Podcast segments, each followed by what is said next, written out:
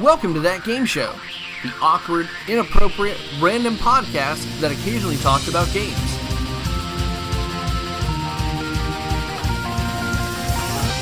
What's up, everybody? Welcome to another edition of That Game Show. I am your host, Chase Bunker, and joining me today is a man who I just happened to discover on Twitch through a raid, essentially. And normally, after raids, I just turn them off, but there's something about this guy I just gravitated to, and then slowly but surely, he became one of my favorite streamers on Twitch. I don't I still don't know much about Twitch. I'm going to be I'm not going to lie. I'm like a boomer when it comes to Twitch. I have like 5 or 6 follows and that's about it.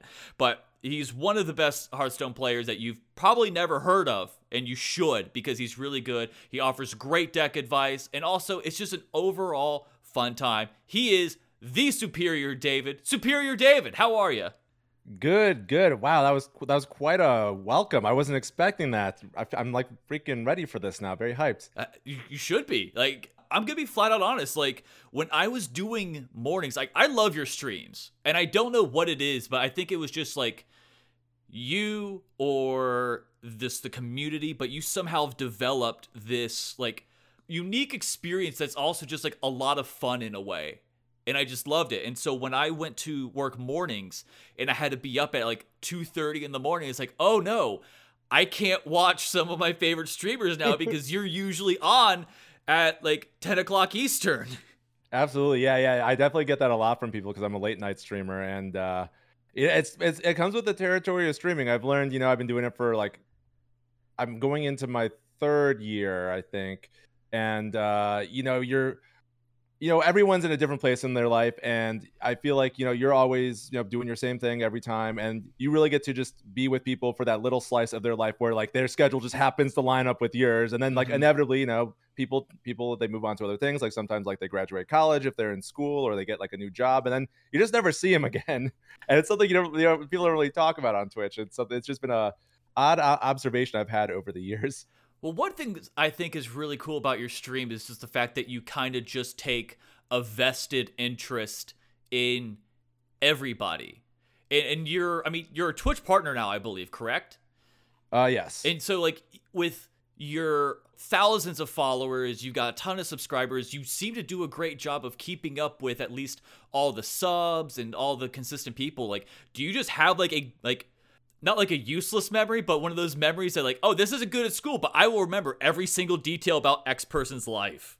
You know, I don't remember every single detail of X person's life. If if I could do that, I probably would not be Twitch streaming. I'd be doing some. I'd be like changing the world in some massive way with that kind of memory. But uh, I think my my trick is I try to remember at least one thing about like uh, like a person if they like talk a lot. You know, so mm-hmm. if I see your name a lot, I'll try to remember at least one thing that like one connection and uh, because there's a lot more of people in chat than there are of me. So it's it's it's like a losing battle battle to try to remember like everyone's life story. So I try to at least get that like one detail so I could at least you know keep that connection because you know we're all like hanging out and uh, you know just trying to have a good time and uh, it's just a try to like get in, like people are invested in me so I try to like you know invest like take the time to invest in them and get to know them because we're you know we're hanging out after all. That, that is true. It I mean, I thought it was crazy that like, oh hey, you just suddenly follow me and you're just like, oh wait, that person's that game show because I mean, I don't have my own name on there, and it's like, oh, he kind of mm-hmm. has a like an easy int- like a vested interest in my life, and you're like, oh hey, how's the job over in X Field? And it's like, oh, he remembered. I feel special. And well, I, I mean, yeah, when you I try, I try, I really try. It's uh because I don't know, I feel like it's uh it just makes everything more fun when we're just like you know we all know each other, we're having a good time, just nice way to like build a community, make friends. So that's true. So you've been mm-hmm. streaming for three years, and you just got partner for what, like a few months ago. What was it like? Like, take me into that that moment when you realize that you are now a Twitch partner after all the relentless hours of streaming, all of the three years of hard work, all the days that you've had to have like maybe one or two views in the early process. what was uh, that moment like? I'm oh, sorry for talking over you. Uh, it felt pretty good, not gonna lie. And I, I, and just to clarify, I'm I'm going into my third year, so it's been like two and change right now, I believe. Nice. Um, just just to clarify for the record here. Uh, but yeah, it was it was a really cool feeling because uh, you know, honestly, Twitch has been stringing me along for like months, where like you know I I would apply and they're like, okay, you're not quite there yet, but you're on the right track. and I just have to apply like every like you know 30 days or so after that and it's really stressful for like when you're like teetering on the edge of like hitting that uh, you know uh, hitting that partner threshold and it's definitely like a lot of pressure on creators to you know maintain that uh, maintain those numbers so they could like get uh, get that partner status and then when you get it you're just like okay so now what? And because uh, nothing really like you know it's a really cool achievement but like nothing really changed for me if that makes sense. It's not like i'm like like uh you know i'm not like quitting my job it's, I, I i also like work full-time still. It's uh mm-hmm. streaming is a part-time thing but uh you know it's still like a really cool accomplishment really fun and uh I don't know. I guess I just I just hit it. I'm just like, oh, cool. So like, uh, yeah, I don't know. I guess sorry, I'm just rambling on right no, now. Let me ahead. pick it up here. Uh, uh, I guess uh, it, you know when you're trying to get there, it feels like the goal, and then when you get there, you're like, wait, this is just the beginning. If that makes sense. What's what's next for you? Have you thought about streaming full time? Like, has that idea just loomed over? It's like I made partner now. Maybe I can finally do this full time. Oh yeah, I've definitely like thought about it, but I feel like at this point in my life, it's not really feasible because uh, you know I, you know I live with my girlfriend, the superior lady, in our like one bedroom apartment, and I sort of take over the living room for the streaming stuff. So there's like some prerequisites that have to be met first, like got to get a two bedroom apartment. Mm-hmm. That's sort of like the big one. Um, but you know from there, you know maybe I've I've definitely been like thinking about it more because you know I'm like 29 and I'm like okay well what am I doing with my life? I got to sort of like, you know, figure stuff out and like what I want for my future. So I've thought about just like, you know, giving it a shot and just seeing if I can make it work. And if not, then, you know, move on to something else. Yeah, I know that feeling. Like, mm-hmm. it's like, first off, two bedrooms. Oh my gosh, it's so nice. Like a two bedroom apartment. Like, when I finally moved out and I had a, when I say finally moved out, I mean finally moved out like by myself because I was living with roommates for so long. Like to have my computer like not beside my bed and I could just have my own office where I could decorate all my stuff. It's such a nice feeling. I'm not gonna lie to you. Wait, you have a two bedroom for just yourself? Well, it's me and my wife. Oh, okay, okay. Oh, yeah, okay. I couldn't remember if you were married or not. Okay, yeah. so never mind, never mind. I was just like, man, one person, two bedrooms. That is something that I did. Yeah, I mean, that's like royalty right there. I was by myself. Man, remember, Florida is a lot different than LA because, like, over in LA, like a pandemic exists over there. Like over in Florida, we're like, ah, whatever, and then we just we still have lived our life for some reason. But like, yeah, like we, I had a two bedroom for a little bit. It was kind of like a one and one and a half because it was like a lot smaller but mm-hmm. it, it was just such a nice feeling. And so like when you get that in la hopefully it's still in la when you make all your your twitch money and all that it, it's a great feeling. So how did you get the name superior david? Oh man. Well we're gonna have to you know rewind a bit here. And uh mm-hmm. it, it, really just starts back in um when i was in film school i was taking a production class uh, and it's you know really big school and but this was like a 10 15, no it was like 15 person production class and of course in this class there was another david and he was the absolute worst person just super obnoxious annoying i guess those were the same words and he was also just like o- overall like pretty rude we really didn't like him too much and so uh, i would just call him the inferior david because i was just so like i was so salty about being in a class with this other david like out of all the people in this freaking school in this 15 person class so uh, by as a result i just sort of became the superior david and uh, then years later, I know this is a long story. Bear with me here. You know, you might want to like pop a squat for this. You know that I'm interviewing uh, you, right? Like, so you're allowed yeah. to ramble. Do you not hear my five minute intro where I just started rambling and I just go, "Oh, I should probably stop talking now." fantastic fantastic well i'm a rambly person so we're, we're gonna this is gonna go great here but uh, anyways uh, so uh, flash forward to uh, when i was about to graduate uh, from film school i was sort of in a lecture and uh, the professor was sort of talking about how you know, we live in the age of new media with like YouTube and other like new media platforms where, you know, if if you like if you're looking for a job in a certain field, you don't have to like wait to get that job. Like if you want to be like a writer, you don't have to wait to find like a writing gig. You, could just like write your own stuff and just put it up on the internet and you know, you could like build yourself up that way. And that sort of resonated with me. Um, and so I brainstormed ideas and I came back to the Superior David joke that I made like years prior. And I was just like, maybe there's something here for like a YouTube channel. And so when I graduated college, I made a YouTube channel called The Superior David, where uh, basically I would, it was sort of like a vlog esque channel where I would uh, just talk about my life, which, you know, as a recent unemployed college grad was, you know, fairly mediocre. But I think the, you know, the character of the Superior David, and that would be to like, look at this mediocre situation and find like the superiority in it and really just spin things in like a sarcastic way and then I'd also uh, you know make fun of a David like every week on top of that. So uh, that's sort of where the Superior David came from, and it, became like a moniker that I'd use online after that, and I just use it for Twitch, and you know the rest is history. Nice. It's funny you like you have that story because when I worked over at a Regal Theater over in Orlando, there I've never had to deal with this before because like uh, Chase isn't exactly what you call a common name. It seems mm-hmm. like now though I'm kind of hearing it more and more. So I'm like, yay, finally recognition. And there was a manager named Chase, and I was just training, and I accidentally like did a bad impression to of a manager and so I was then referred to as a hole Chase, and he was just oh, regular. He was just like Chase, and so I was just referred to that until everybody left. And so I'm like, all right, cool. I guess I'm just regular Chase now. And then you just see her like every time she'll come in every once in a while. You just hear her from the back of the theater, "Hey, a hole Chase." It's like, oh, eh. all right. Apparently, I'm the bad guy still. That's okay. I mean, that's how you know nicknames stick like that. But uh, that's funny because I also worked at a movie theater growing up for for a long time, and it was a great, uh, great like first job in high school, and mm-hmm. then I mm-hmm. also worked at a movie theater in college. So you know, good times there. Oh, we oh we got so many conversations with that. What was their first I know, weekend? That's what I'm thinking too. What was oh, your first, first weekend? weekend?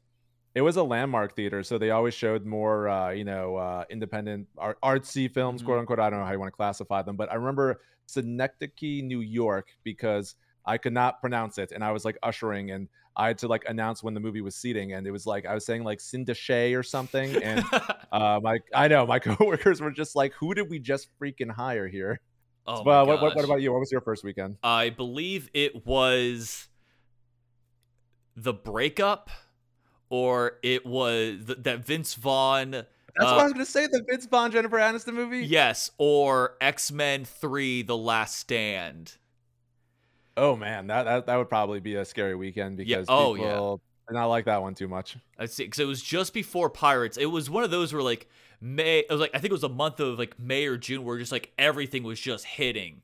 Which I mean, granted, that's you know that's usually always summer, mm-hmm. but it was just like holy crap, like banger after banger after banger, and so, um, yeah, I, I worked there. Like I was a it was a small theater over in Melbourne, and you had to do every job. So uh, the ticket you bought your tickets at the concession stand uh, you also ushered and you, like somebody mm-hmm. ripped tickets and it, you you pretty much just did every job and so i did that for like i was in the theater up until like maybe two or three years ago to be honest like i was oh, in it man. for too long but the theater life chooses you yes that's what it was and so so many years like i had to be like stuck with the confliction of do I want Thanksgiving or do I want Christmas off? Oh, exactly. Yeah. Oh, yeah. I mean, I was also, you know, Jewish too, so it was like well, actually, like my my stepmom's Irish Catholic, so we'd celebrate Christmas. So my, my manager was always just like, "What What do you mean you can't work Christmas?" So my I always worked New Year's Day. That was that was always my day.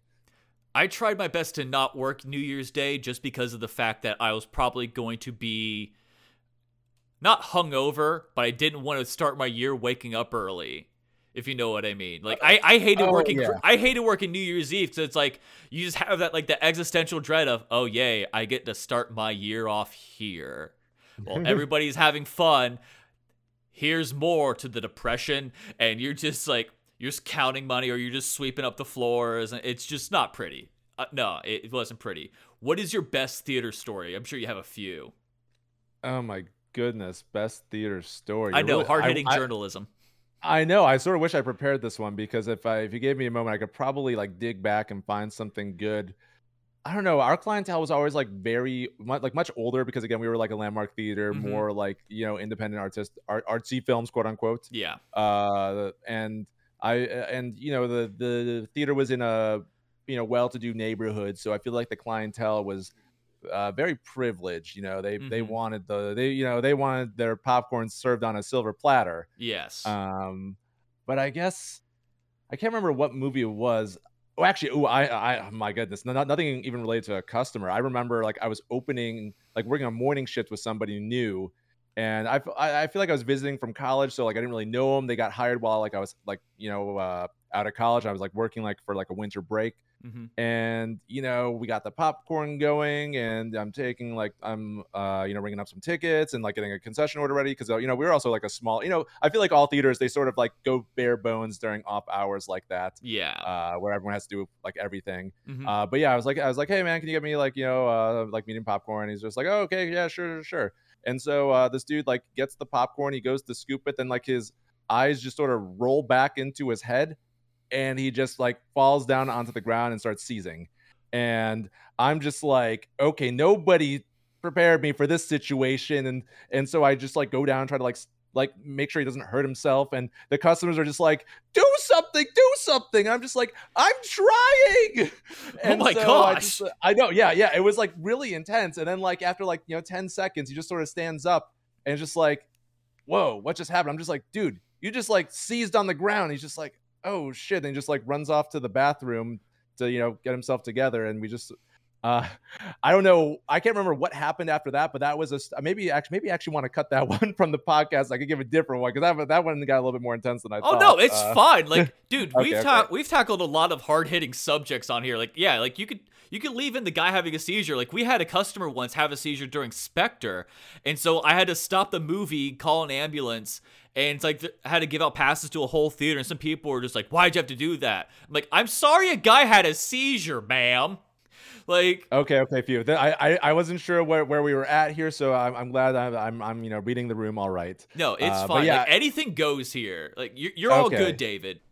Okay, okay. Well, I don't know. I guess it was one of those situations where, it, you know, I was like younger, early 20s, maybe like in my like late teens. I'm Mhm. just like, no one really prepares you for those situations No. where you like, you know, you just like have to act on like a like, like a dime. I think that's the saying. And hmm uh, I, I, you know, he, he didn't really hurt himself too much. So I, I hope I did an okay job. but yeah, that's something that I'll never forget. And uh, I guess just random anecdote. Uh, I remember like my manager, he found like a prosthetic leg in the theater one time. Not really much of a story there, other than like, how did this person like not take their prosthetic leg with them? Yeah, how do you forget that? It's like, man, something doesn't Yes. feel right. Mm-hmm. I realize Yeah, that, other that, than that might- yeah. yeah, it's like, wait, why do I feel uh breeze right now on my knee? Oh, that's why. We, yeah, I mean, exactly. did you work during Fifty Shades of Grey?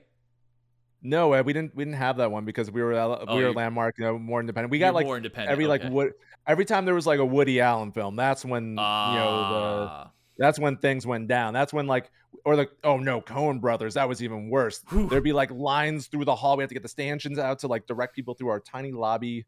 And uh, you know, people would be very impatient. They try to like go back behind the concession to get their own popcorn. Like, who does that? What? You? It Yeah, sounds yeah. like you worked at like the most pretentious theater ever.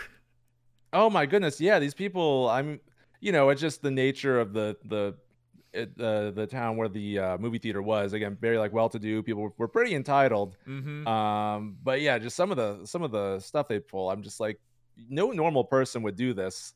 No. And yeah, don't know, it was just sort of silly stuff. But Yeah, I think overall, you know, I, I I know that that first story might have been like, man, David's theater was freaking crazy. But no, it was actually you know, it was, it was pretty normal theater. Had a really fun time. Met lots of cool people.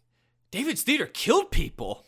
Oh God, we actually had like I had to once. This was Avengers weekend, and so of course it was just crazy. I'll help like I'll help make some awkward stories as well to make you feel better. So my girlfriend at the time, I was working in Orlando. She was graduating from the University of West Florida, which is in Pensacola. So it's a seven-hour drive. So I worked nine to five on Friday, drove up overnight. And got there, witnessed her graduate, woke up at six in the morning to be at work on Sunday at six, and I see ambulances, and I'm like, "What happened?" And my one of the managers goes, "Oh yeah, uh, some woman had a heart attack and died during Avengers." Oh like, my man, goodness, What a way to go! that is that's ah, that's It, it- I feel bad for that family, around. That's family, 'cause rough- especially yeah. you see all these Marvel movies just like cranking them out like crazy, and it's just like you you, have that constant reminder now. oh absolutely. I, I I don't know. I feel like all around that's just tough for everyone. Yeah, You know, uh, tough for the family, tough for the people who are like Mhm. working there who have to like deal with that. Uh, it man, that's that sucks, It's man. yeah. And then to make it a little bit more lighter, we uh we found some things during 50 Shades of Grey. Oh my. Yeah, and I think I should probably leave it at that. But as soon as we saw that, I just hear this poor little usher just go, "Ah!" and oh my. she saw it and it's like, what do we do? I'm like, just just trash it. Like, throw that bleep away. Like, we don't need like we don't want to keep that. Like, what do you like? Is she gonna go lost and found? Hey, I think I left something personal here. You know, and I thought my customers were bad. Uh, I, I mean, granted, like we were a top 25 theater, like we were always busy. So, like, our customers were like, we had some good customers. And then you had a lot of bleep hole customers that were like pretentious AF. Like, oh my gosh, like they're some of them were being just kind of racist. And so, luckily, I was able to kind of own a few racists and kick them out. That was a fun story. That was a fun little day. Uh, oh, co- I got one oh, I'm sorry. no, no, no, you go. Oh, I was gonna say uh, one fun thing I remember. Maybe maybe lead with this one. Um, Harold Ramis would come by my theater all the time, and like the the rule was Harold Ramis got got to go in for free. Yeah, Um, nice. And th- the thing with Harold Ramis though is like after you know I I knew him by like how he looked in Ghostbusters, and so like he came in and I didn't recognize him at first because he'd put on a lot of weight. Mm-hmm. Um, and it was really awkward for a moment when I didn't realize he was Harold Ramis. But then when I, I like you know put two and two together, I was just like starstruck. I was like, oh my goodness, Harold Ramis, and you know my he was he's like good friends. Or he, was, he was always like friendly with the manager, Mm-hmm. and I believe he signed like his copy of, like Caddyshack. So, um, Oh, that's wait, really cool. Wait, wait, no, wait, no, Harold Ramis didn't do. Did you did you do Caddyshack? I don't I'm think like he did. Caddyshack. I'm on it. Um, Harold Ramis. I mean, he did Ghostbusters, obviously, but who did Caddyshack? Was that National Lampoon? No, no, no, no. Wait, no, he directed it. He did. He did direct it. He did direct it? Yeah. Oh, he did. I I was like, I- yeah, yeah, okay. I was like, I know Bill Murray's in there, Chevy Chase. I was just like, uh, and Rodney Dangerfield, of course. yeah. Uh, Surprised- okay? I was like, I, I, you know, I went to film school, so I have to like maintain like you know my film knowledge Yes. reputation here. Th- this was really I'm important that we had to get that right, or else, like, you went to film school. Uh, credibility ruins. oh my goodness! I mean, the, I, I mean, the thing is like the thing that nobody wants to talk about is there's just so many movies and there's more coming out every freaking week. It's a losing battle to know everything Mhm. about like all movies. I just try to like know about the ones that like I really like. Yeah, I try my best uh, to just like keep up with some of the movies and like I'll remember like a few like random ones where it was like Godsend the like Philip De Niro, not Philip De Niro, the Robert De Niro what horror movie that came out in like what 2002. Like some of like those like smaller ones like no one re- exactly remembers like uh oh gosh, Drillbit Taylor or something like that. Oh, I actually remember Drillbit Taylor because I feel like I saw that like in middle, like eight, like eighth grade or something. Oh my gosh, did that come out? Yeah, I think that yeah because that, that was that was Owen Wilson. Yeah, it's Owen Wilson. Yeah, that adds up. That mind. Yep, that adds up. Mhm. So Nah, nah. There were always like the people in film school would be like, "Oh yeah, I've like I've heard of it," and like act like they like know stuff about it. I don't know. That's a whole nother conversation here. But mhm. you know, if to the to any like aspiring film people, you know, you don't have to know about every movie. Just you know, know about the movies you like. when you came out of film school, did you think you would be in the in the field that you are, or did you ever think like, oh, I actually want to go into directing and something like that? Oh no, like most people, I graduated and I want to be a screenwriter. I feel like that's a pretty common thing. And I actually really do enjoy writing. I love the craft of screenwriting. It's like real like practical writing. And that is so cool to me because I'm I, I feel like I'm a pretty practical person.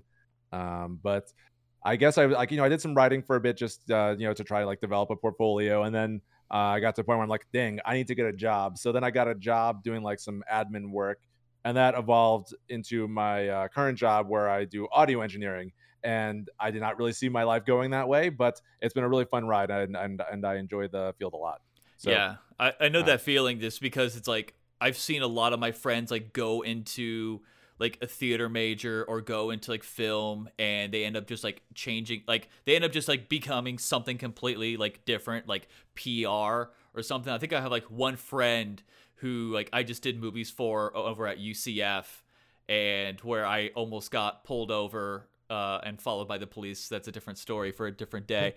that's a Um, different podcast. that's a different podcast. That that was that was an interesting day, but I think he's over in LA now making movies. I don't know if I have any pull with him anymore. I don't know if he likes me. But either way, if you I could try my best for you if you'd like. maybe. Oh, I'm good. I'm, good. I'm I'm very happy with uh, you know what I'm doing and the stuff uh the stuff on my plate. But you know, I hey, I appreciate it, man. I'm try. I try my best to help out the people when I can. Mm-hmm. I tried to like look for a job for like Rasai for a little bit because he was like, "Oh, I want to try this." Like, "Oh, I'll look." And I've been looking at Florida areas. Like, "Oh, he may not want to move." Oh yeah. Oh, I, I had no idea you, you were that close with Rasai. I'm not like R- Oh. Like like Rasai. This like I don't know what it is. Like Rasai and I like. He offered me advice once over during a Chris Adelis's stream, and so I just kind of like had a minor like like talk with him every once in a while on Twitter, and then all of a sudden I watched his stream, and then I when he would stream a lot, then I would watch it, and so And for those li- and for those listening at home, Rasai is another uh, was was another like content creator who Mhm. you know we were, we sort of got into streaming at the same time. Rasai nice actually showed me directed me to you. Believe it or not, I was I was watching Rasai's stream, and he's like, "Oh, well, all right, we're gonna end up here. We'll raid uh, Superior David," and that's how I watched you. I knew there was a reason why I always liked Rasai. Yeah, Um, no, no, it's funny because I remember uh, we in 2019 we were both going to BlizzCon and he didn't really have a place to stay, and I was just like, hey, you could crash with us, and you know, it was like me, a, a, a friend from home, and like the superior lady, and one of her friends, and I was just like, yeah, guys, I invited this uh, person I know through streaming, and I'm like, I'm pretty sure he's not an axe murderer. Uh, so you know that was a fun experience when I met him, and he was actually a really cool dude, and we Mhm. joke about it uh, to this day. yeah. I, whenever I've talked with Rasai, it's been a lot of fun, and I loved I love watching his streams as well. And hopefully he's doing well. Rasai, if you're listening, hey, how are you? That's good. I'm glad you're doing well. Anyway, speaking of movies, like, what's your favorite genre of movie? Oh, def- definitely horror. I've always been just like a horror guy. I don't know why I, I like grew up listening to metal, so maybe that has something to do with it. But it's always just been like a genre that has endeared itself to me. What's your favorite horror movie then? Oh, easily the thing. Easily John Carpenter's the thing. I, I got to specify here. Mhm. Um, I don't know the year, so uh, that's how I'm specifying. You don't it. know the year? Are you really a fan? Why do I sound like Muscle Man from regular show when I'm doing that voice? I don't know Uh, why. You know who else likes the thing? My mom. Dude. just- you gotta you gotta get that on your reel. I, I really should. And they'd be like, wow, you were on regular show? Like, yes, totally. Uh, the thing came Yeah, out yeah. in uh, 1982. yeah, I knew it was 80s. I knew it was 80s. I still need to Um, watch that. Like I've I've always wanted to watch it just because everybody like everybody just says it's so good. I also want to watch the 2011 version just because like I don't know, I just wanted to watch it and I've just never had the time to watch it. Well, you should definitely watch the one from the uh the 80s first. It's just it's got a good blend of everything, you know, it's got the body horror, the psychological horror, Mhm. uh stellar cast, you know, led by Kurt Russell. Uh I mean, and of course John Carpenter directing and it's just uh, a movie that fires on all cylinders and I I watch it most Halloweens. I don't think we watched it this year. Um but we'll definitely watch it next year now. What is Um, your and then the- favorite genre of horror then? oh my goodness. Yeah, you know in, in journalism. school i know seriously well in, in school i took a class on david cronenberg so that actually really uh, got me interested in like the body horror, horror uh, uh, subgenre but you know I, I don't know i'm not i'm not uh, too picky um, i know a lot about david cronenberg now yeah, um, an inferior david by the way but i do like Mhm. his movies dab on the Um, inferior David.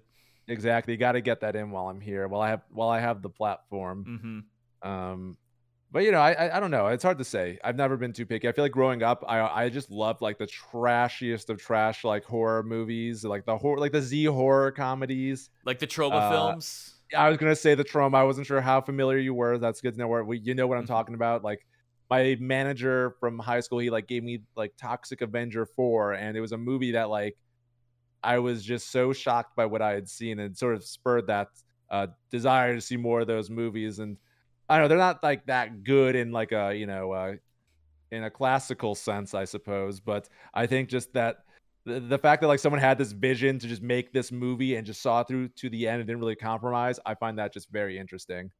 It's something about like kind of the the not even B movie, like the Z movie, where it's just like there's a little bit of there's love put into this, and it's not like one of those like, all right, I'm just making this so I can get money. Oh, absolutely. And I, I I'll never forget like showing some people it like in in uh let's see, it had to have been like 2018, 2019. And I'm just like I I, I think someone said like, wow, this movie hasn't aged well. And I'm just like, dude, this movie never aged never aged to begin with. You know, it was ever it was for its time it wasn't even good. You know, like it wasn't Mhm. even like like tasteful. It was always like pretty bad taste. Oh, And it yeah. was- I don't know. It's uh their movies are just so silly. I've actually met Lloyd Kaufman a couple times though. Uh Nice. I yeah yeah. I mean, actually, one time at a, at a at a movie theater in Boston, he was doing a screening of a movie there. Do you remember the movie? I think it was their remake of Father's Day or the remake of Father's Day that they were distributing. I don't think they made it.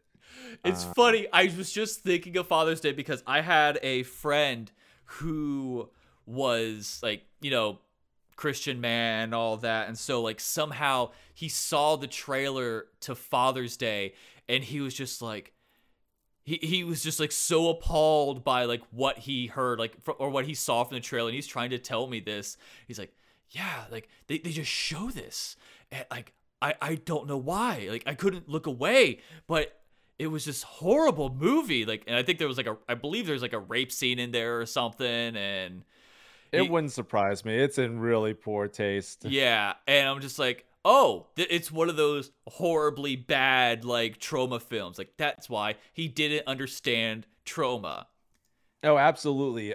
I mean, you you even look at. I mean, that was. I think that was one that they distributed. Uh, I don't know if they necessarily did the remake of it, but you you know, you look at some of the like scenes in Toxic Avenger, like the the you know the people making these movies, they have like a like an understanding of like film history. Like I remember in Toxic Avenger four, there's a scene that like references like Citizen Kane, and I'm just like.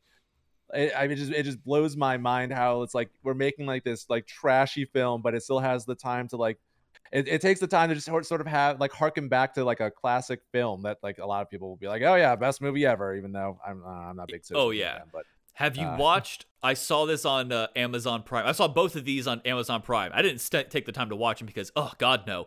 Have you watched Santa Jaws? Santa Jaws. Santa Jaws. Eh, You're not saying Santa Jaws, are you? I am saying Santa Jaws, as in okay, Santa okay, Claus, okay. but a shark.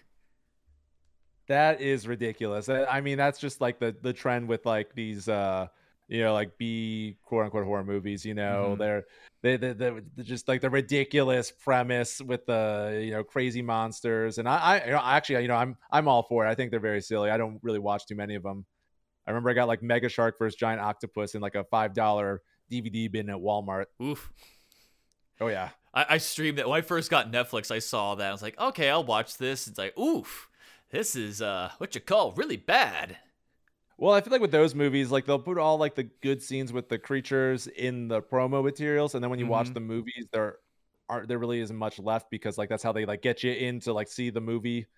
Right. Um, Yeah, I, I think that's, it was like that's why I I- don't watch watch uh, trailers too much these days. Oh yeah, like Shazam, that happened with me. And I was like, I watched it, and then I saw like this clip. I'm like, holy hell! Like, there's a big spoiler in this trailer, and it's like you're just Oh, openly yeah. flaunt it. It's like, uh, okay, yeah, yeah, you know, it's I feel like it's with uh film marketing, they want to get people in, so they want to show all the cool stuff, and then they don't really like you know save much for the actual movie. I don't, I don't know. I feel like we live in a movie age where people like want to know everything about the movie going in. mm-hmm.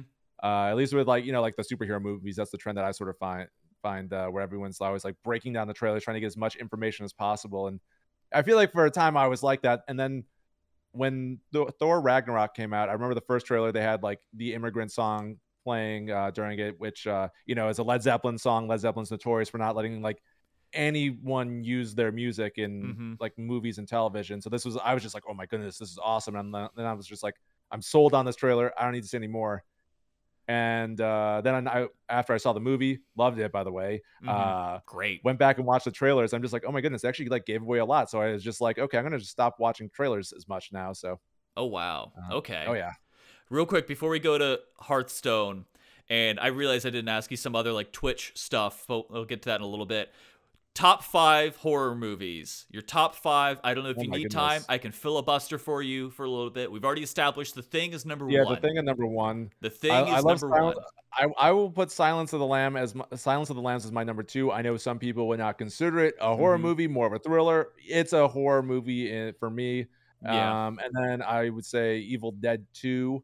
Uh, love uh, that's one we watch most years. Mm-hmm. Um, and then I love me some Killer Clowns from Outer Space. That I mean, I have like a bajillion Killer Clowns t-shirts. right. Uh, I have too many. I, I honestly need to stop buying them. But uh, let's see. So that's four. I need a fifth one to round out the list here. Mm-hmm. Um, okay, filibuster for me for a moment here as I gather So, my thoughts. Right now, you're gathering your thoughts. I think obviously, like my horror movie, my favorite horror movie is Cabin in the Woods. Like I just think it's absolutely incredible. It's very meta. And I think if you under if you watch a lot of horror movies, by the way, feel free to interrupt it and just go, "I got it," and I'll just stop Oh, okay, I got it. I got it. I All got right, it. I got it. Here we go. Uh, I I love Nightmare on Elm Street of the like the original like slasher movies. It's probably Mm-hmm. my favorite. Actually, it's definitely my favorite, and it's one the Superior Lady I showed her, and she also really likes. So it's just a movie that has a special place in my heart, even though you know it's not. Is it the most sophisticated movie? Yeah, I mean for a slasher, yeah, it has a lot going for it. Actually, I'm, I'm Yeah. not. I was about to like du- dump on a movie a little bit that I actually really enjoy, but yeah, I, I love Nightmare on Elm Street. Yeah, it's yeah, okay. I was about to say, "Oh yeah, the 2011 one." And just to see your reaction, but you you quickly you got in there with the old one. It's like, "Ah, I can't make my joke." I know. I, I mean, if you did, I'd have to hang up on the Discord call. So you're lucky. Yeah, I, I believe that. I believe that. Uh, all right, so you I've been streaming Hearthstone. How long have you been playing Hearthstone actually? Oh God, I don't know. I mean, a long time since uh since Blackrock Mountain release. So whenever Blackrock Mountain released, that's when I started. I was over at my friend's place, and we were, you know, hanging out in his basement watching King of the Hill, and he was playing uh, Hearthstone on his iPad. He was just like, "Yo, David, you got to check this out."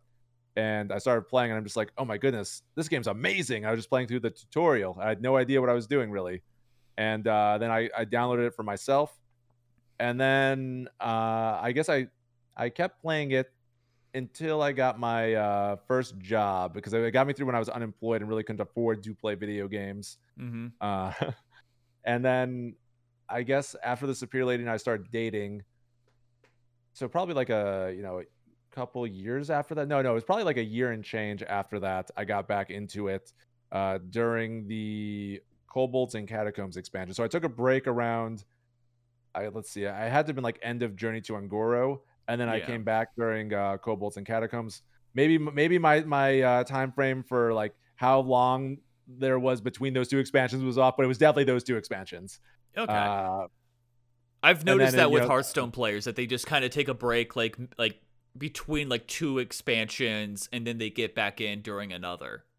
well, I've been taking a break since. Uh, Mhm. it, it was really just like, oh, uh, this is a video game I could play like on my phone, so it's nice, like you know, like chilling in bed with the you know the Superior Lady, and like I could I don't have to like go out like to the living room or something. So that was that was sort of nice there.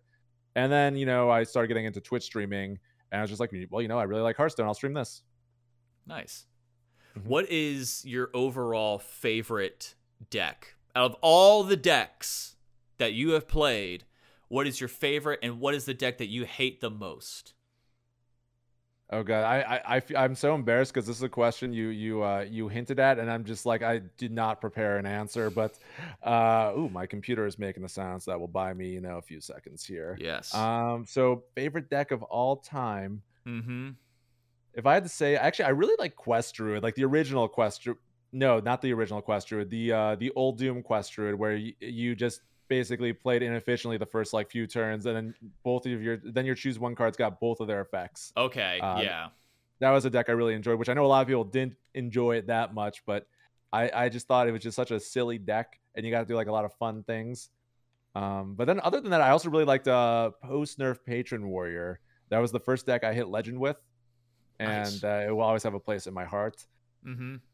As for least favorite deck, hmm, deck that I really hate. Hard hitting journalism here on that game show. I know. Well, these are these are the uh, questions that could you know uh, build or sink my Hearthstone streaming career. So I gotta you know answer diplomatically here. Do you, Uh, though? I, I guess. No, no, I don't. I mean, it's like Uh, you. Oh man, Superior David, the edgy David over here. Like, man, he's talking crap about blank. I'm trying to. Think, I, I don't know. I feel like I, I'll joke on stream that like I hate X, Y, or Z.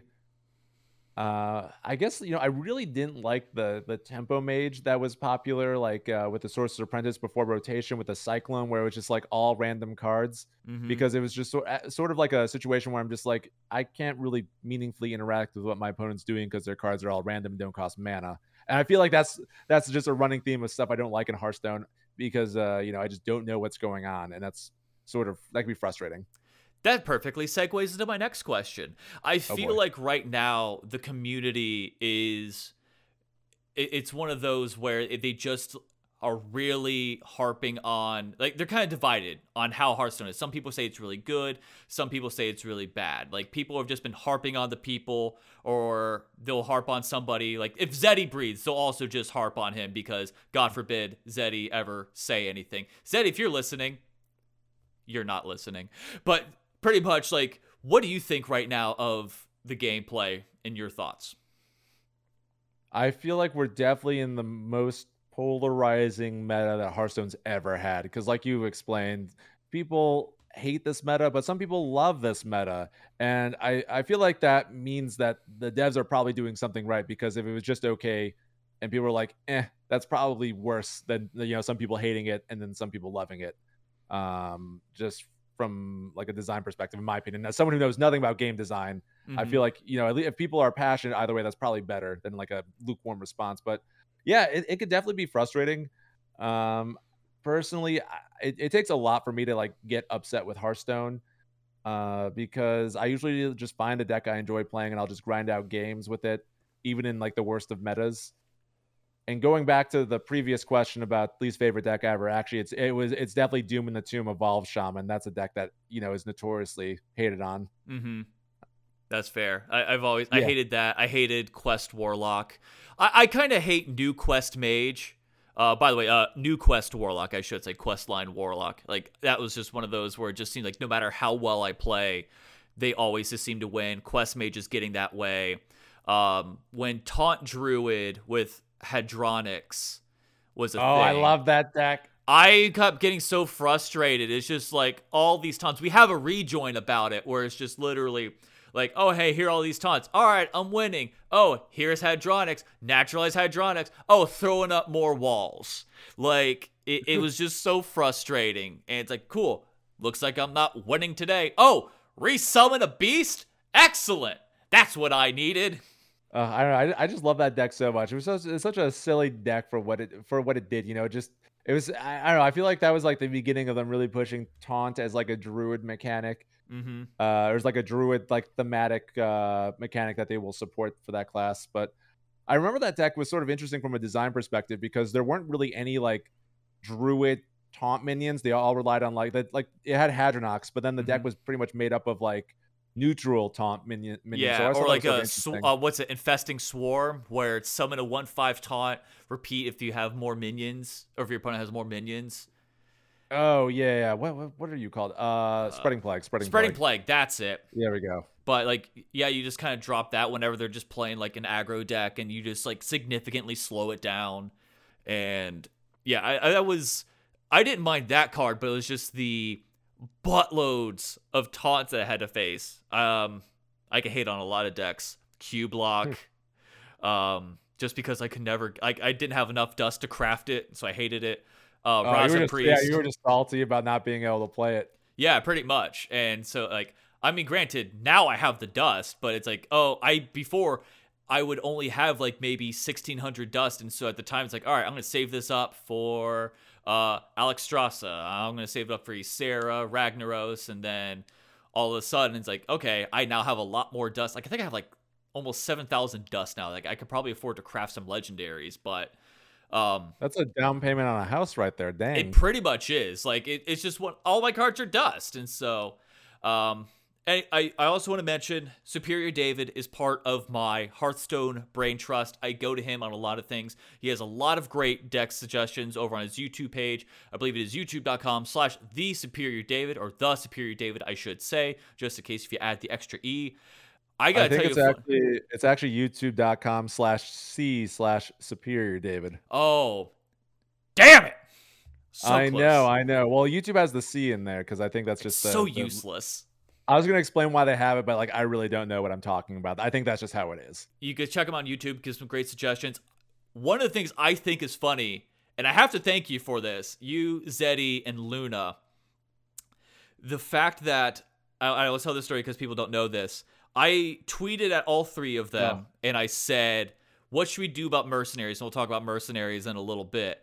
Should you craft a legendary or go with or try to just luck into it with a pack? And all three of you said the same thing.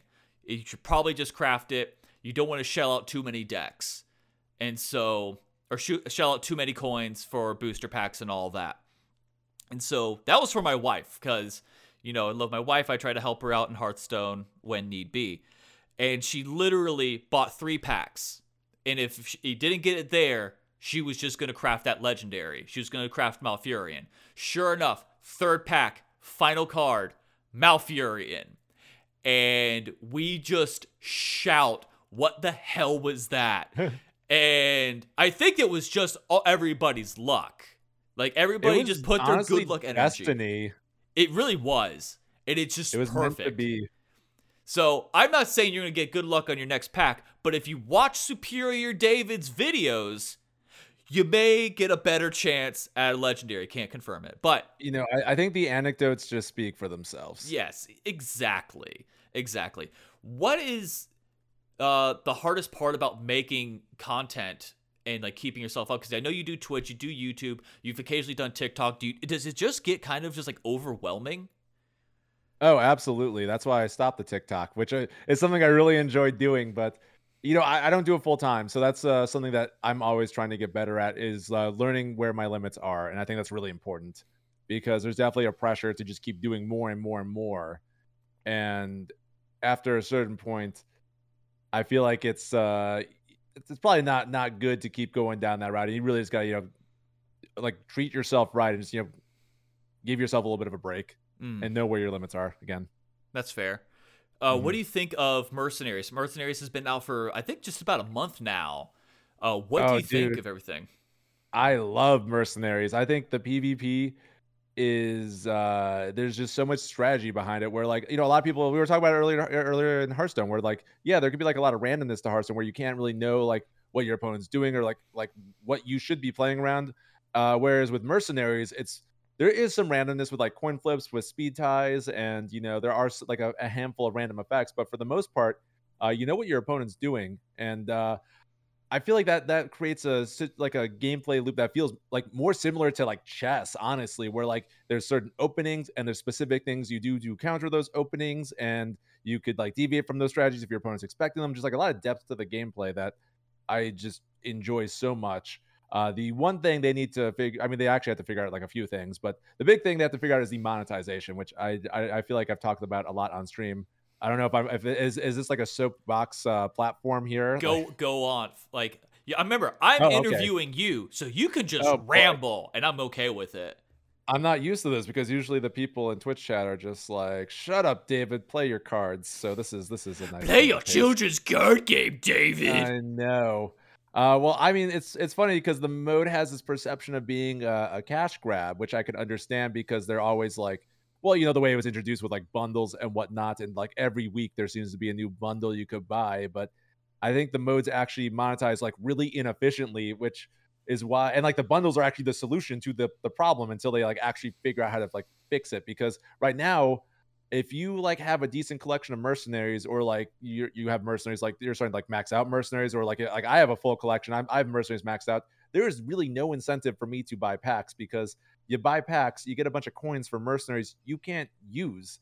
Uh, sorry, well, you can't. You get the coins you can't use. The mercenaries you can use, of course, because you already mm-hmm. have them. But uh, yeah, you can't really like do anything with these coins. And like I have like thousands of like Cariel Roame coins. Coins. I'm just like, what am I doing with these? So uh like I am like the pack system incentivizes you to not spend money on the game because you just don't get anything from it.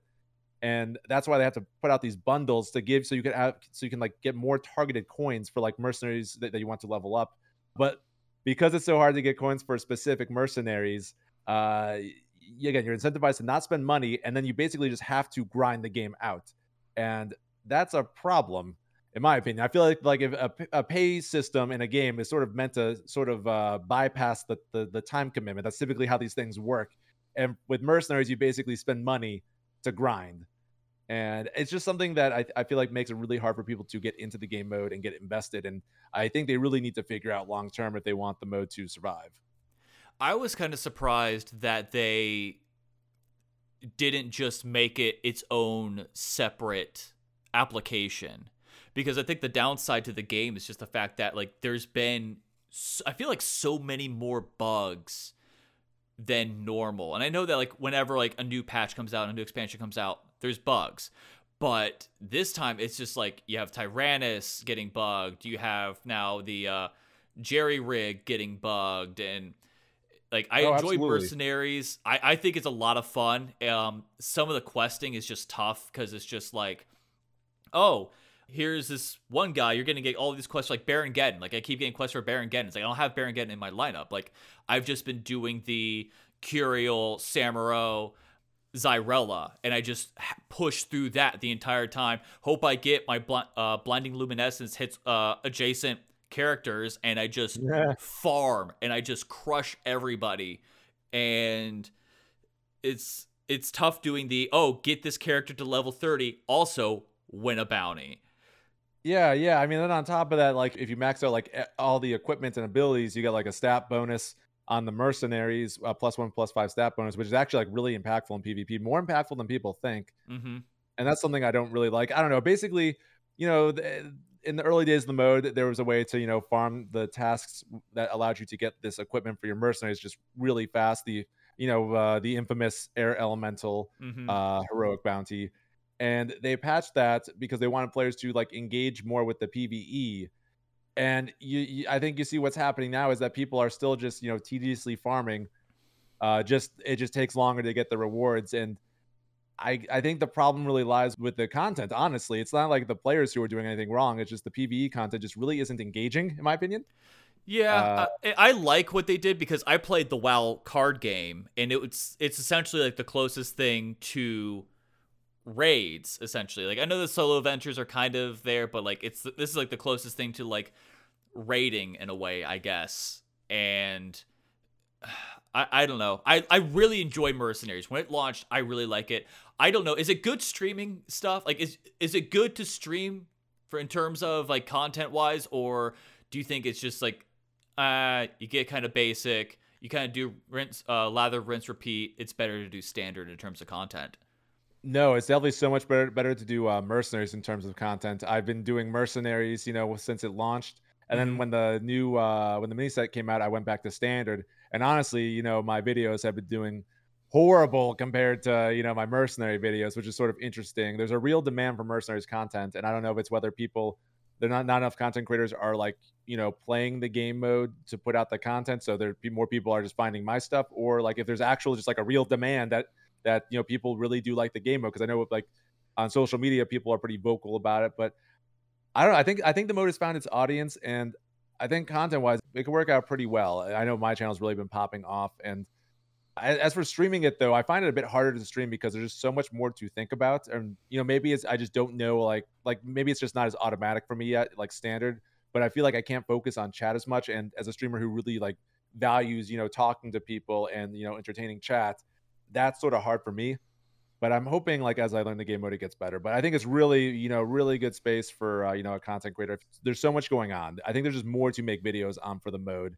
One because it's new. Mm-hmm. That that's always nice. You know, people want to learn learn about it. There's genuine like interest to learn things. But I feel like you know, since there is a progression aspect to it, it sort of makes the the meta and the game mode move a bit slower. So your videos and content will just sort of live a bit longer. Where like if I put like a video on like a standard deck that deck could be like obsolete by the next day depending on like when where we are in the expansion cycle and then you know typically after a week nobody will watch like a standard deck video or like astronomically few people compared to when it first dropped. So i think i really ran away with that question there but i hope i answered what you were asking me. I think no you did you did. What speaking of like good decks what's the best deck to play in standard right now and what's the best lineup in mercenaries? Oh Garrote rogue's easily the best deck in standard um, I mean, at least at a higher level, you have to like know how to pilot it. You can't uh, just uh, you know, it's not like a curving out deck, so it definitely requires a bit more thought. Uh, I was watching the show match today between uh, Jay Alexander and Fury Hunter, and it was like these are like high level people, and Uh, they, I mean, they definitely were not playing perfectly, but it was just so interesting to watch these, uh, you know, titans of the Hearthstone world just compete uh, in like a mirror match with this like very powerful deck that has a very high skill cap. And I don't say that about many decks. I feel like people throw that uh, throw throw around the word high skill cap a lot to refer to just like any deck that doesn't want to curve out. Mm-hmm. Uh, but I definitely see it see it there with uh, Garrote Rogue. Uh, whereas let's see, the best comp in Mercenaries right now. It's hard to say because I've sort of been out of the the Mercenaries uh, PvP for like the past week. I think like anything that has like a Karen Diablo on the bench will probably do okay. Okay. Um, I, I don't know. I, I I guess like the last uh comp I was really playing was this shadow comp that ran like you know Samuro with uh Vol'jin and uh the Natalie Seline, and then you would transition to like uh you know Karen Diablo endgame. And I was running the Blink Fox just to you know counter other Karen Diablos. I feel like Mhm. that's a pretty good one, but like I guess that is currently getting countered by like you know beast comp. So there's I don't know. I think there's a bit more like rock paper scissors to uh, mercenaries. I don't think there's like one definitive best comp other than having Karen Diablo in your uh, on your bench because they're they're just the best end game. Okay. You were mentioning streaming earlier, and I, I would hate myself if I didn't ask like some of these questions. Like, how did you get some of your channel points? Like your ideas, because some of them are like they're so simple, but yet they're just so good. It's like you have the hair flip, you have the Das Boot, you have the uh, dab on an inferior David. Like, how did you come up with some of these things?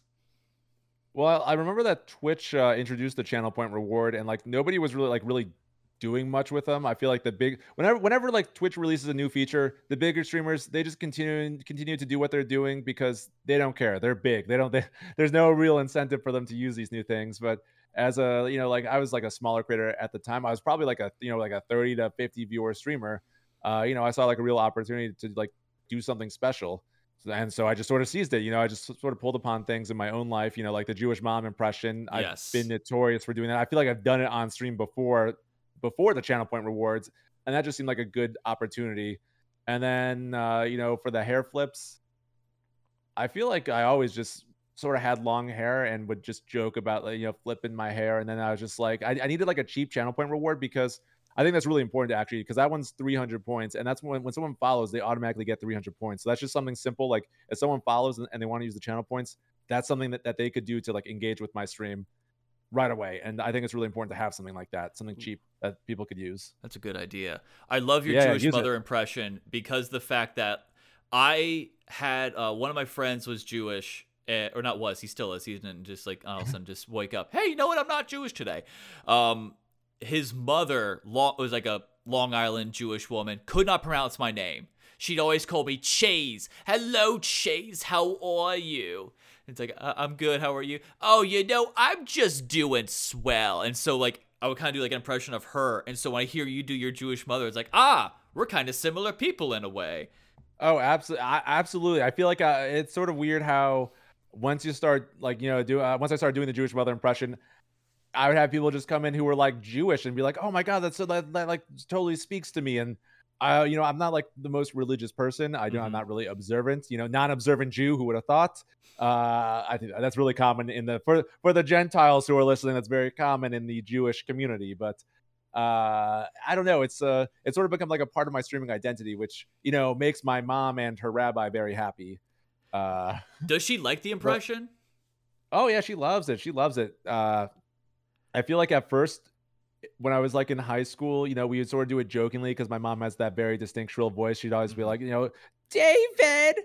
And then um i would sort of you know do that impression but then i started just adding on like a boobala so i'd be like i would do my mom's impression. I'd be like you know i'd be like david my boobala get your tuchus off the couch. And it just sort of like took off from there. And i would do it with like my family members like my cousins. And they thought it was really funny because my, again my mom is this very distinct like you know i love my mom but she has like a very distinct shrill voice you Mhm. know and it's very noticeable and iconic in our family. And it sort of became a meme in our family. And then i would just do it in my normal life. And then i eventually just started doing it on stream when my when like you know my mom would come up and and uh in conversations there and i don't even remember what the original question was but it's uh it, i don't know it's just it's just a very silly thing that it's become such a huge part of my streaming identity uh to the point where you know I did the jewish mom cosplay stream not too long ago Yes. and It was really good. You know, that was oh my goodness, by like every metric, it was probably my most like, you know, successful stream ever.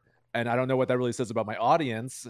You know, it just blows my mind the, the things that people latch onto and get excited about. And it's, it's pretty cool. Does she actually say boobala a lot? Now she does. When I was like when I was in, in like uh, high school and would like you know mockingly it was like try I mean you know I was like rebellious youth I tried to I was you know just like mocking my mom a bit. Uh, yeah. Take yeah, that, mom. Exactly, exactly. Uh, but then you know, like I'd say it as a joke, and then she started incorporating it into her, you know, just her lexicon, and now she calls me her booble all the time. So you know, it looks like you know I may have started, but she definitely finished this uh, back and forth thing we had going back in the day. I guess. it's really it's oddly heartwarming. It's like oh, it started off as an impression, like she now just kind of like helps embrace, and now like she says boobala, and it's like ah, oh, that's that's heartwarming. Oh. oh. yeah, like I'll call her up and be like, and just like sort of talk to her, and she'll say something. I'm like, oh, that that that'd be a good one to a good line to pull out on stream. And then like sometimes she'll try to like you know feed me lines. I'm just like, mom, it's got to be organic. Yeah, that uh, is true. What is what is your advice for people who are still like starting off when it comes to streaming? Ooh, I like yeah. this question. Yeah, because I mean, uh, I gotta be honest. Like there, there is times where it's just like it is tough to stream for two hours. You look over and it's like, oh, I'm at one viewer, and that one viewer is me watching myself on the laptop because I don't have a second monitor. Oh, of course, of course. I mean, there's like definitely like little tricks like that, you know, like, you know, make sure you, there's no reason why you should be streaming to zero people. You should always just be in your own stream. And, you know, there's like the standard stuff, you know, like be consistent, you know, make sure you're talking to chat. And I mean, that's like, I feel like those are the big two that people say all the time. I was there, there. I mean, I know all the good things in life come in threes, but I couldn't mm-hmm. think of a third one there. But I'd say that uh, something that I don't hear people say enough is, you know, really just work on your content. Uh, it all comes back to like your content and making sure like you give people value from that because you know I don't I, like I don't view what I'm doing as just like I'm not just playing video games. Like yeah, I am playing video games, but I view it as like you know I'm putting on a show and people are are, are watching me and I try to make sure like they're they're getting some entertainment value out of there because that's why I feel like that's why people a lot that's why a lot of people come watch me. I feel like you know I got I got like the high level Hearthstone play and then I'm also like an entertaining dude and those are the reasons why people typically watch me. Maybe people spite watch me if they're like an inferior David. I don't really know. I can't speak to that, but uh, I try to just make sure I'm giving people value with what I'm doing. Because I guess at the end of the day, I, I always make I, I, made this joke to another content creator. I don't know if, it, if it's an appropriate joke to make here, but I say that like yeah, go for at it. the end of the day, your content has to be better than porn uh, because as a as a as a content creator, you're in competition with someone's attention for like everything else in their life and including porn which you know that's it's like super addictive shit. So i'm like oh i don't know if i could say ah, go for it whatever. Okay. my co-host does so, all the time all right so i guess from my perspective i'm just like if i could like make my my content better than porn and people will watch my content. And i i don't know i guess i guess i sort of got inspired by that because i i was like reading an article about netflix and netflix you know, I think they they asked like the head of Netflix, like, "Oh, are you worried about competition from like Hulu or Apple TV or Amazon?" And they're like, "No, we're worried about like people sleeping. Like the they're not they're not like worried about competition. They're worried about like people's attention like with, with everything else in their life. So I guess that's sort of what I'm speaking to with like your content has to be better than porn because there's like other things in people's life, and you are trying to you know get people's attention for a little bit of time, and you really got to make good content. You know, like people's time is valuable and I think a lot of people, especially when you're smaller, you think like I definitely I, I know I thought this. I'm just like, man, I'm so freaking good. Uh, you know, like my content's great. And it's just like, no, uh, there's so much more I could be doing to just improve what I'm doing and give people more value. And uh, that's what I really strive for. Even now, like, you know, I'm still trying to find ways to make sure I'm giving people more value because people don't have to be watching me. And it's really important that I, am respectful of that. And just, mm-hmm. you know, while they're there, I give them a good time. First off, before we wrap this up, Check him out on Twitch. He's a great streamer. If you don't know him, you should. Twitch.tv slash the superior David. YouTube.com slash C slash superior David. He has great YouTube videos on Hearthstone. If you want to learn about Hearthstone and get and help get better at Hearthstone, watch his videos, watch his deck videos. They are very informative. Uh, I just recently got uh, watched his on the Quest Rogue that he made a while back. I recently just got the Rogue Quest line. It's helped me out a lot. So, David, I will ask you the same questions I ask all of my interviewers or interviewees. I've asked it to Grant Kirkhope, I've asked it to Greg Kasavin, Vernon Shaw, all these. So, inspired by the late great James Lipton, here we go. My own rendition, I should say. First off, what are you streaming right now? Uh, you know, Hearthstone. I mean, let me rephrase that. What show are you watching right now on Netflix or Hulu or Amazon or Apple TV. Oh, oh, okay. Well, you know, we're you know we're we're both film and television grads here, so mm-hmm. that's a big question. But uh, at the moment, I we just started How I Met Your Mother because I'd never seen it. The Superior Lady has, and uh, then we also got you know JoJo's Bizarre Adventure as like one of our side shows, and mm-hmm. then also uh, started the new season of Big Mouth. So that's sort of like the rotation at the moment. Yeah. You brought up an interesting point. It's like, oh, I'm streaming Hearthstone. I was like, well, yeah, no crap. Do you have time to actually stream for like, uh, actually not stream? Do you actually have time to play other games? You know, not really. Uh, it really depends on where in the expansion cycle. Like, I I, I feel like uh, last game I played just to you know just just for funsies was uh uh what what's it called Ghost of Tsushima and like the Superior oh, so got good. me up for for yeah, it was awesome. She got it for me for Christmas, and then I didn't get to play it for like seven, like probably like four months because I just been so busy trying to you know keep up with the content creation. Mm-hmm. But then mm-hmm. there's, there's inevitably like a lull because it's just how the you know uh, video games work. You know they can't be inter- like they can't be full entertaining for forever. There's always gonna be like a lull in the content where people are sick of it. So mm-hmm. that's where you sort of where I will tend to just like take the time to you know like squeeze in a game I really enjoy. Um, or if the Superior is like on vacation, I will just marathon a game. Nice. Yeah, I've or, been or trying when we're to, traveling. Yeah. I've been trying to finish Assassin's Creed Valhalla for the longest time because I wanted to get Mass Effect Legendary Edition because I never played any of those. And that game is just so bleeping long. Like, oh, I'm at I'm over at 100 hours. I don't know if I'm halfway through or not. I don't know my progress. Yeah, I can't do those anymore. I used to. I, I feel like beginning of uh, the the pandemic, I finally played Persona 5 mm-hmm. and that was like you know one at least at least hundred hours, and at least that yeah. was like that's like yeah that's like the the last like super long game I've played, and I'm just like I could never do that again. It was a beautiful time. Uh, where I was, where we, where we just didn't know how bad this stuff was gonna be, mm-hmm. and we, I was just like, yes, I'll just play video games from home all day. And then, you know, a month later, just like, do I have to play video games today?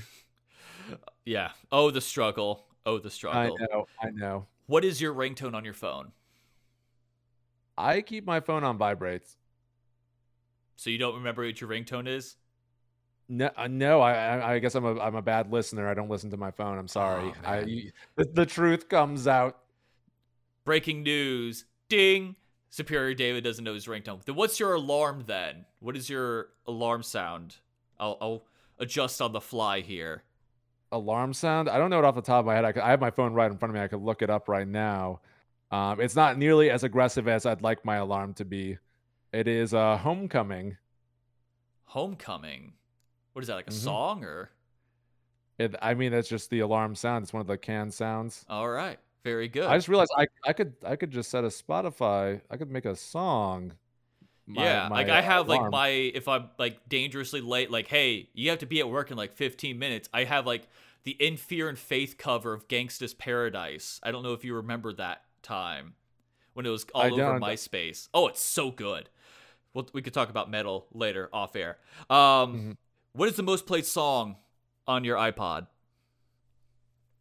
Oh my goodness. Um, on my iPod, it's probably like some Iron Maiden song might be like Aces High or something, but it could also just be some sort of GWAR tune. Yeah, I love I love me some metal, and like I I, I still have my iPod. I keep it. I, I'll listen to it in my car. I don't like mm-hmm. using Spotify on my phone while I'm driving. Favorite band, probably Iron Maiden. It's like Iron Maiden, GWAR. You know, they're like my big two that mm-hmm. I will always just love so much. I grew up listening to like a lot of thrash metal. Nice. And then I eventually got into like Iron Maiden and GWAR. Is still like they they became more thrashy over time, mm-hmm. but yeah, those are definitely my go tos. Guilty pleasure band. Oh, guilty pleasure band. Oh my, this is a good question. Good question indeed. Guilty pleasure band.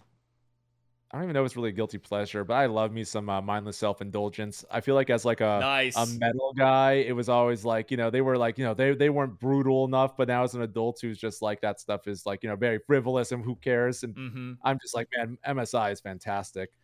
It really is. Um, Like it just like I, I mean, I still to this day say like I like my coffee black just like my metal. Like it's Oh, such yeah, a whenever- yeah. great lyric. I know. Whenever someone says I like my coffee black, you can't you can't help but say it. hmm Um, and then like my roommate in college, he also really liked MSI, and we got along like really well. He was like more into him than I was, and we end up seeing him together, and that was like a really cool experience. But yeah, I I'd say probably MSI. Um, trying to think of any, anybody else, but yeah, yeah, I, I can't think. Nothing, nothing else is coming to mind. So we're, we're just gonna say mindless self indulgence. All right. Favorite song you like to belt it out to, no matter how good or how bad you sound. Oh my goodness, all all musical questions So here. I far, I- getting all the musical ones out of the way. Oh God, I gotta answer these questions fast. I'm sorry, I'm just chewing up the chewing up your time here. No, it's fine. I mean, there's no time limit. I just I felt bad that I'm taking up most of your time.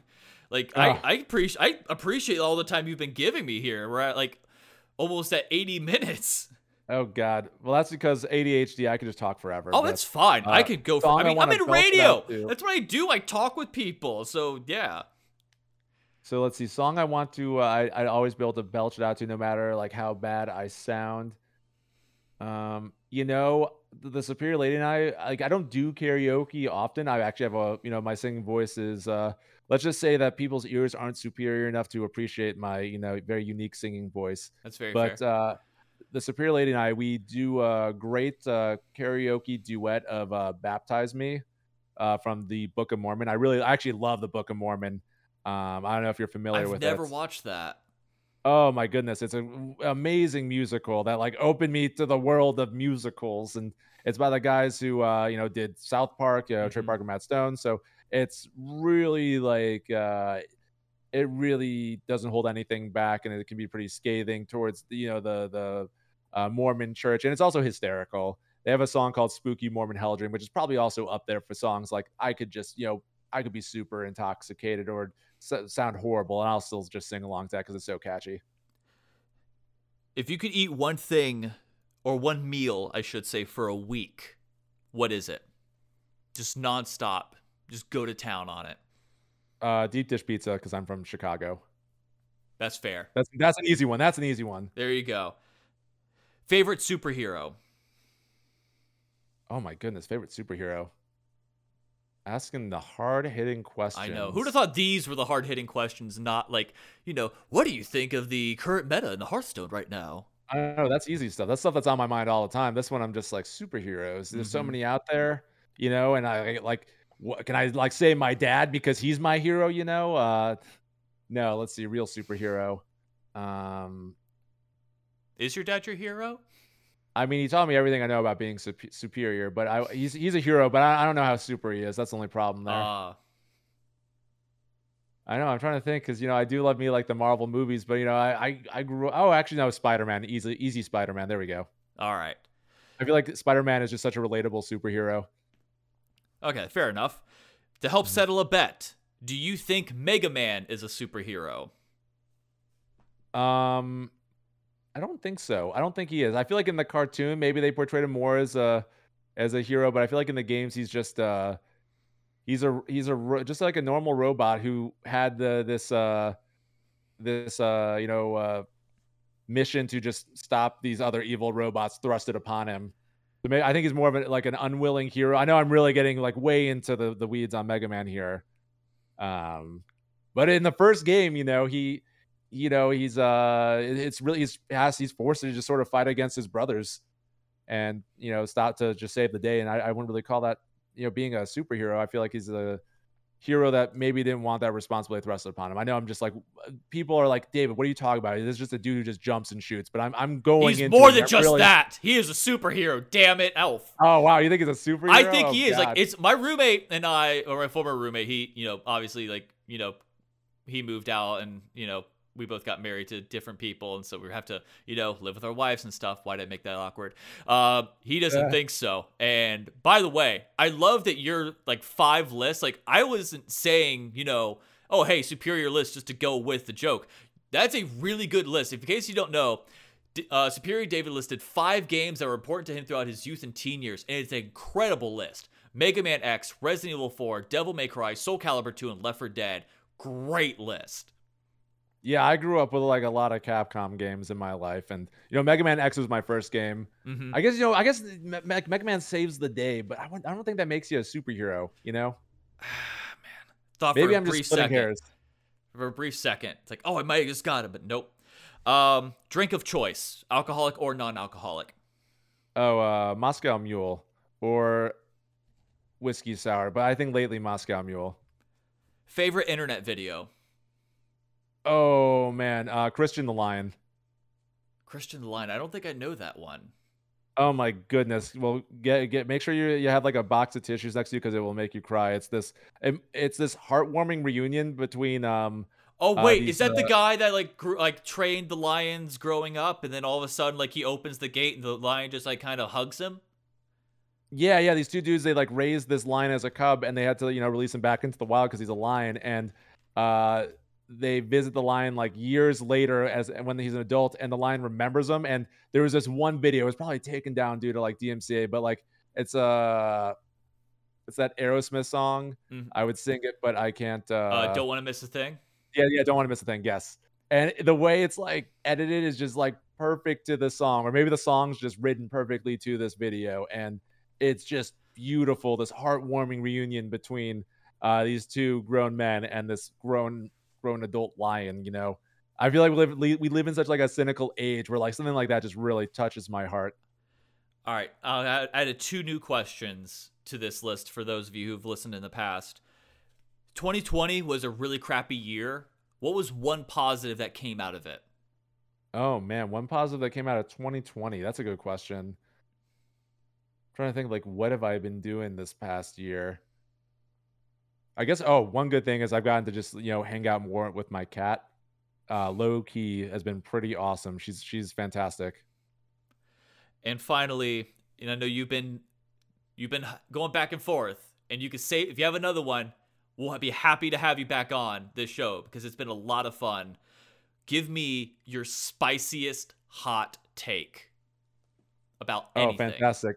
I thought of a good one. Um, I'm gonna keep it David related because I gotta stay on brand here. And my uh, spicy hot take is that uh, David Attenborough's voice is too good. Um, I'm watching the you know the Planet Earth documentary videos, and his voice is just so nice and warm and so intellectual. It really just takes away from the beautiful nature that I'm trying to watch on the screen. It- It's just way too good for the video, and they they they really just need to you know just cut him out of it, in my opinion. Wait, I don't know if that's is that spicy. Like I feel like everybody. Oh, is everybody, that, oh God. What? like I feel like everybody likes David Attenborough's voice. but it's I'm saying it's too good. You're saying like it shouldn't be on the nature. You should you just want to watch straight nature for Ex- 30 minutes. Yeah, it, it, it, his voice is too good. It detracts from the video. Ah, okay. Yeah, yeah, yeah. I'm not saying I like his voice. I'm saying it's too freaking good. Ah, okay. So you're just saying you you'd prefer. What do you think David Attenborough should then like use his voice on? He should, uh, you know, uh, pick up the mantle of Billy Mays and start trying to sell us stuff because man, he could. Oh man, He the, the the stuff that man could sell. Actually, is he still alive? I don't even know. David I'm Attenborough. I'm on it. He should be. I haven't heard anything. I don't think the internet has cried yet. oh yeah, ninety. Wait, 95. yeah, 95. Wow, look at him. Wow. 95. It still sounds so freaking good. Yeah. All right. Thank you very much, David. Uh, ladies and gentlemen, Superior David, clap at home if you're listening. Uh, if you like this, feel free to subscribe, rate, and review. You don't have to say anything. Just say five stars and just say not terrible. And it's good enough for the review. And there you go. So if you do that, share that with your friends. Also, check out Superior David, youtube.com slash C slash Superior David. And most importantly, twitch.tv slash the superior david hit that follow button and you will shortly hit the subscribe button because you will realize how great he is david tell them your socials and where they can find you and your stream schedule Oh my goodness. Well, you can find me on Twitch at uh, twitch.tv slash the superior David. Then you can find me on, oh, and I stream every uh, Tuesday, Thursday evening there, and then Saturday afternoon Pacific time. Uh, there's all Pacific times. Maybe I should give specific times. I don't even, but specific Pacific times. I don't know. yeah give them Uh, your, the specific pacific time Okay, so I stream Tuesday, Thursday, uh, 9 p.m. Pacific time, and then I go for a few hours. Then I stream Saturday afternoon, uh, starting at 1 p.m. Pacific time, and that will usually go for like you know like until like 5 p.m. or 6 p.m. And uh, I'd say I, I have the schedule of like a child of divorce, basically. You know, Tuesday, Thursday, Saturday. That's a really good. I, I like that. That's a really good line. The schedule You know- of a child of divorce. That yeah, that's a joke that I've been trying. I've been trying to work in more as a child of divorce. I think it's funny, but like I just Mhm. don't know if people who like grew up with like happy families would get it. So, um, I, I you you seem to get it. So there we go. I, Okay. I, I I enjoy I enjoy all types of humor. Like I I like edgy humor or like dry humor uh, and all that stuff. But Okay, and then uh, and but enough about your edgy humor. You could also find me at uh, youtube.com slash c slash superior David uh, for some awesome Hearthstone videos. And you can also follow me on Twitter at uh, you know I think it's just at uh, superior David HS because uh, the the regular superior David account has been taken by a bot, and uh, Twitter is just not really doing anything about it. excellent. David, thank you for coming on and thank you all for listening. I've been Chase Bunk. You can follow me on Twitter at Chase Bunker. You can also follow us on Twitch, twitch.tv slash that underscore game show. All right, go be great. And also, don't forget to cancel that free trial. Thanks for listening. Make sure you check out more episodes on iTunes and on our YouTube page, youtube.com forward slash that game show show. And follow us on Facebook, facebook.com forward slash that game show show.